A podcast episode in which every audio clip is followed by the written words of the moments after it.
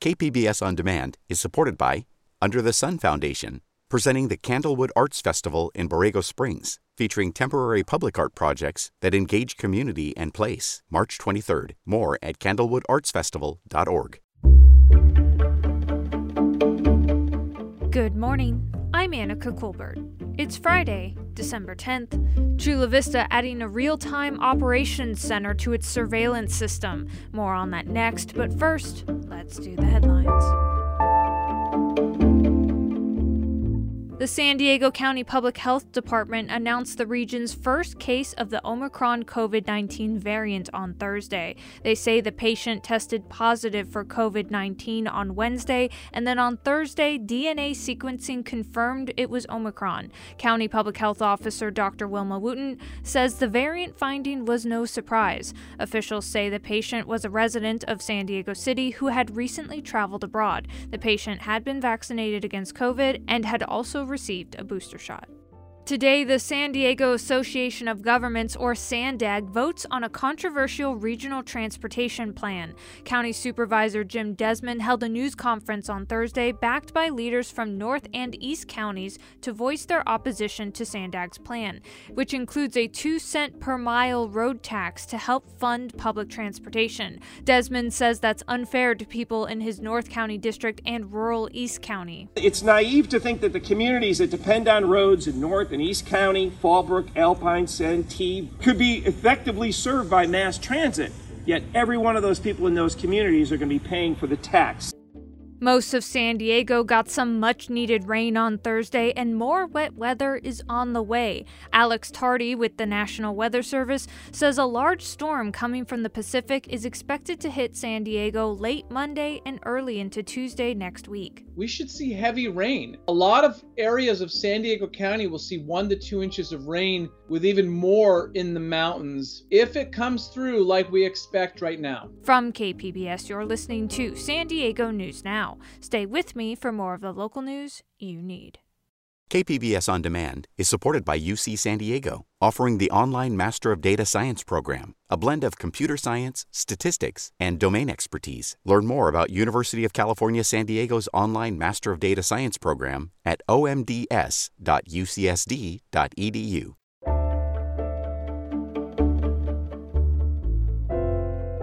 Chula Vista is one of the most surveilled cities in the country, according to privacy advocates. Federal and local officials have deployed high end technology to police the border community, and now the city is adding a real time operations center. In the second part of a two part series, KPBS's Amita Sharma reports. Every day, Chula Vista Police Department's four license plate readers mounted on patrol cars randomly take pictures of passing and parked vehicles' license plates and then store the digits. The agency also daily deploys drones across the city to give it a live view of scenes of 911 calls. Again, with armored a black handgun and foot on foot. The police department has now built a real time operations center that sews together its data. What you see here is essentially a very large TV screen that very large TV screen Chula Vista Police Captain Eric Thunberg refers to contains 12 smaller screens with up to the minute information, some of it basic, like community social media posts about suspicious activity, some of it high tech. If there was a drone flying to a call or DFR program, you could see the footage there. We can display our dispatch system here. We have some crime statistics that are displayed here. He says the new $550,000 one room operations center is about efficiency. When something happens, we're not running down the stairs, running over to a crowded office, standing and getting in the way of the watch commander who's answering phones. It's also about quick access, again in one place, to context like jail records and open source resources like Google Earth. We're going to look and see have we been to that location before? We're going to look and see has there been history? Is there other crimes here? We're going to look and see who may have committed that crime. Ultimately, he says Chula Vista residents will benefit from the new operations center, which is 80% complete. Our public deserves the best response that we can give them. City officials who promote these technologies often speak in terms of certain public goods. They'll emphasize efficiency, they'll emphasize convenience. That's local ACLU lawyer Mitra Ebadolahi. She says the public good also includes personal privacy and civil rights, something that she says is being stripped away by these policing tools. These technologies just keep building on each other and overlaying each other, and we end up with a massively surveilled part of our community, which is inconsistent with just living in a free society. Human rights activist and Chula Vista resident Pedro Rios worries that the crime center will focus on the western part of the city, where most of the area's people of color live. There aren't any real guard posts to protect someone who's not involved in an incident to also not be victimized by this type of uh, policing. Thunberg says the city is looking to add oversight, and he contends the angst is more about what the center could do, not what it will do. Chula Vista PD's Real Time Operations Center contractor, Motorola Solutions, states in documents that the facility has the capacity to do analytics, AI, and facial recognition. Thunberg says those features won't be activated. We have no interest in that. But the department's own five year strategic plan envisions using predictive policing which looks at analytics to figure out who might commit crimes. If we down the road have it, it will be because we've vetted it, we've taken it to the community. I asked Thunberg whether, as a private citizen, he had concerns about new surveillance tools. He didn't. I'm not worried about being watched or followed. I don't have anything to hide. And of course, that's the exact wrong way to look at it. Brian Hofer, executive director of the Oakland based privacy advocacy group Secure Justice, says the wise way to frame the discussion is that we all have something to protect. Maybe I hang out at gay bars, but I haven't come out to my family and friends that I'm in a same sex relationship. Chula Vista Mayor Mary Salas says she trusts the police. The Operations Center is meant to serve the public, not to spy. I love my police and I know that they're doing the right thing and they come from the right attitude. And that was reporting from KPBS's Amita Sharma.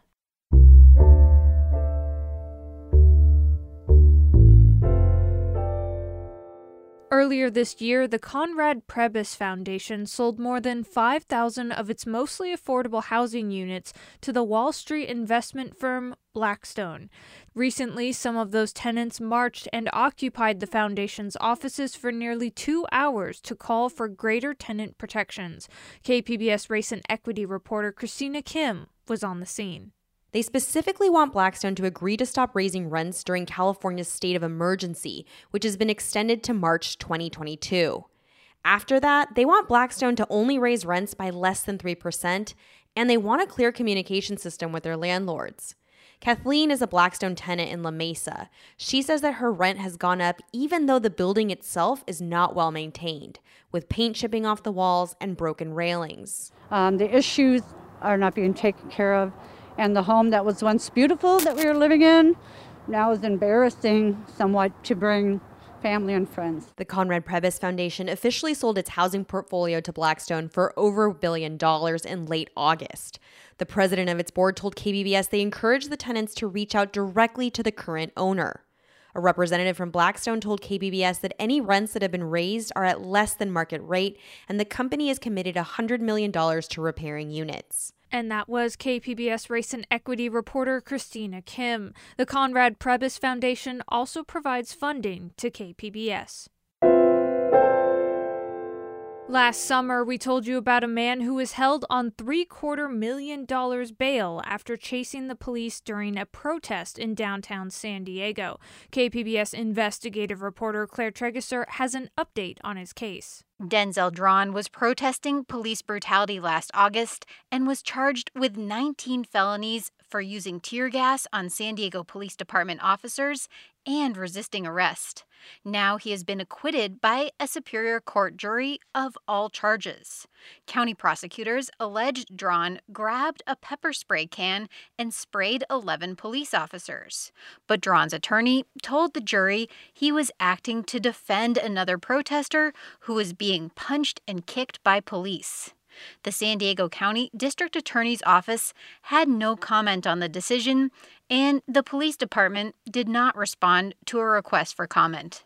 And that was KPBS investigative reporter Claire Trageser.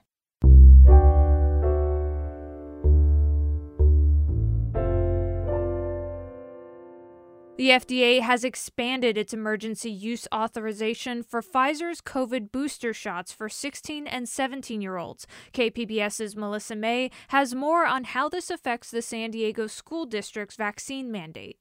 As of right now, January 24th, 2022, is the deadline for students in the San Diego Unified School District to be fully vaccinated if they want to continue in person learning. Dr. Howard Taras is the district physician, and while he says the FDA approval for boosters for 16 and 17 year olds is a message that everyone should get a booster, an eligible student is not required to get one. It is not part of the district's vaccine mandate to get a booster. It is not going to be considered you're only fully immunized unless you have the booster, the third shot. Taras thinks that the CDC could sign off on the booster in the next few days. And that was KPBS's Melissa Mae. Attempts to have state and local officials removed from office are on the rise. Cap Radio's Nicole Nixon has more on what's at the center of many recent recall petitions. It's not just Governor Gavin Newsom. Voters across California and the country are targeting their city, county, and school board officials for recall. Jeff Pillay with the election tracking website Ballotpedia says 120 local officials in California have been the subject of a recall this year. That's nearly twice the average over the past decade. He says COVID 19 rules have played a major role in the uptick. So things like closing of schools or mask requirements or vaccine requirements. But the recall fever doesn't always pan out. According to Ballotpedia, only 9% of this year's local recall attempts in California have qualified, though a third are still in a signature gathering or review phase. After the unsuccessful attempt to remove Newsom, the legislature is reviewing the rules governing state and local recalls. Lawmakers will likely introduce a bill with proposed changes next year, though any major tweaks would require voter approval. And that was Cap Radio's Nicole Nixon. Here in San Diego, some residents have filed an intent to recall Democratic County Supervisor Terra Lawson Remer. They need to gather signatures from at least 10% of the district's registered voters to qualify for the ballot. Coming up, California's solar marketplace might be getting a major overhaul soon, and that could change the financial dynamics of the clean energy industry. People will still save money, they'll just save less. That story next, just after the break.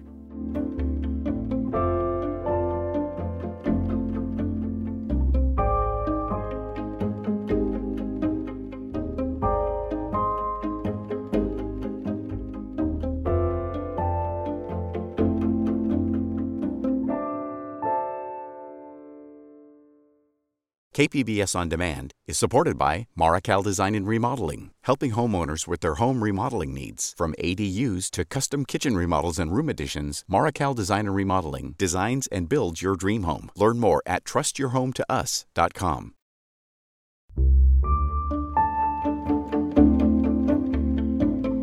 California has one of the biggest solar marketplaces in the nation, and California regulators could dramatically change that marketplace next year. KPBS environment reporter Eric Anderson has more. Ricardo Castillo pushes open the door to a long, narrow front yard. City Heights Courtyard Cottage. Castillo bought this house in the late 1990s when he was still in the Navy. The 61 year old remembers how cheap electricity used to be. Bills were about $18 a month, $22 a month at the, at the highest. His electric bill climbed over the years, topping out at about $280 a month.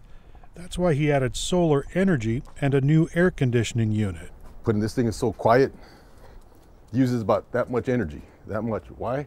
Because those beautiful gaseous ball hanging up there in the sky. Castillo leases his solar system, so there were no upfront costs. This is one of more than 1.3 million solar rooftop systems installed in California. Nearly 15% of the state's electricity production comes from solar systems like the one on Castillo's home. But the economics of solar could be changing soon. The current state regulations, known as net energy metering, are designed to encourage the move to rooftop solar. They set the cost of electricity sold by residents and include a small monthly fee for fixed utility costs. 15 years ago, our electric rates were half of what they are today, and solar panels were more than twice as expensive. The Natural Resources Defense Council's Mohit Chhabra is among those asking regulators to roll back the subsidy. His organization is advocating sharply cutting back how much utilities are required to pay for the electricity generated on rooftops. And he wants to charge a hefty monthly connection fee based on the size of a solar system. People will still save money, they'll just save less. The lower buyback charges and flat monthly fees could mean it'll take solar owners 10 to 12 to 15 years to pay off their upfront investment to put the panels on their roofs. Chhabra says payback times right now are only about four to six years. You will still, for my estimate, save around 50% of your bill if you size your solar system correctly with our export rate change and with this charge. You just won't save close to 100% because certain fees are fixed fees for maintaining the grid that we all depend on and social costs. The California Public Utilities Commission is considering more than 70 proposals to adjust the net energy metering rules. Solar advocates say eliminating the financial incentive for residents to spend thousands of dollars installing solar panels could crush demand. That endangers 68,000 California jobs. It will mean laying off a majority of their workforce or potentially closing their doors. Karina Gonzalez works for Hammond Climate Solutions, a company advocating for net energy metering to only get small tweaks.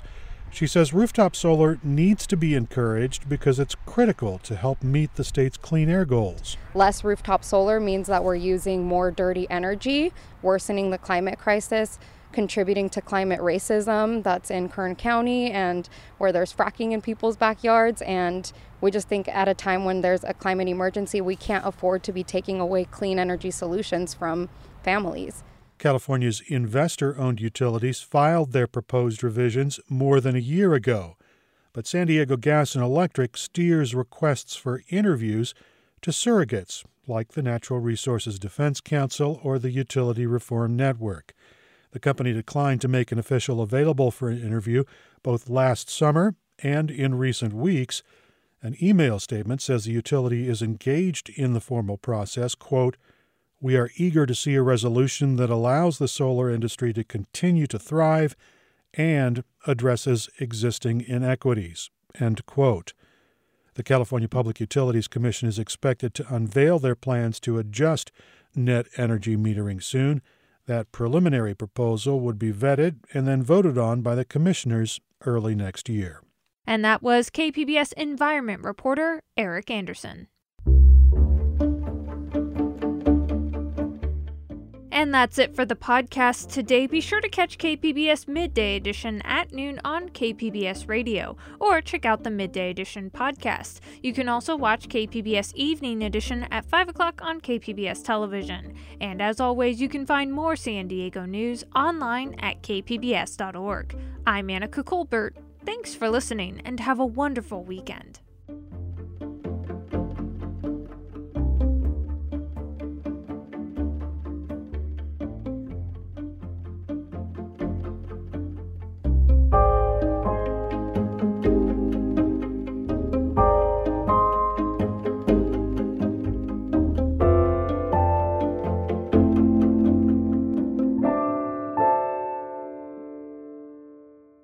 KPBS On Demand is supported by the Museum of Contemporary Art San Diego, offering visitors to the La Jolla campus special exhibitions, collection galleries, coastal vistas, seaside dining, and more. MCASD.org.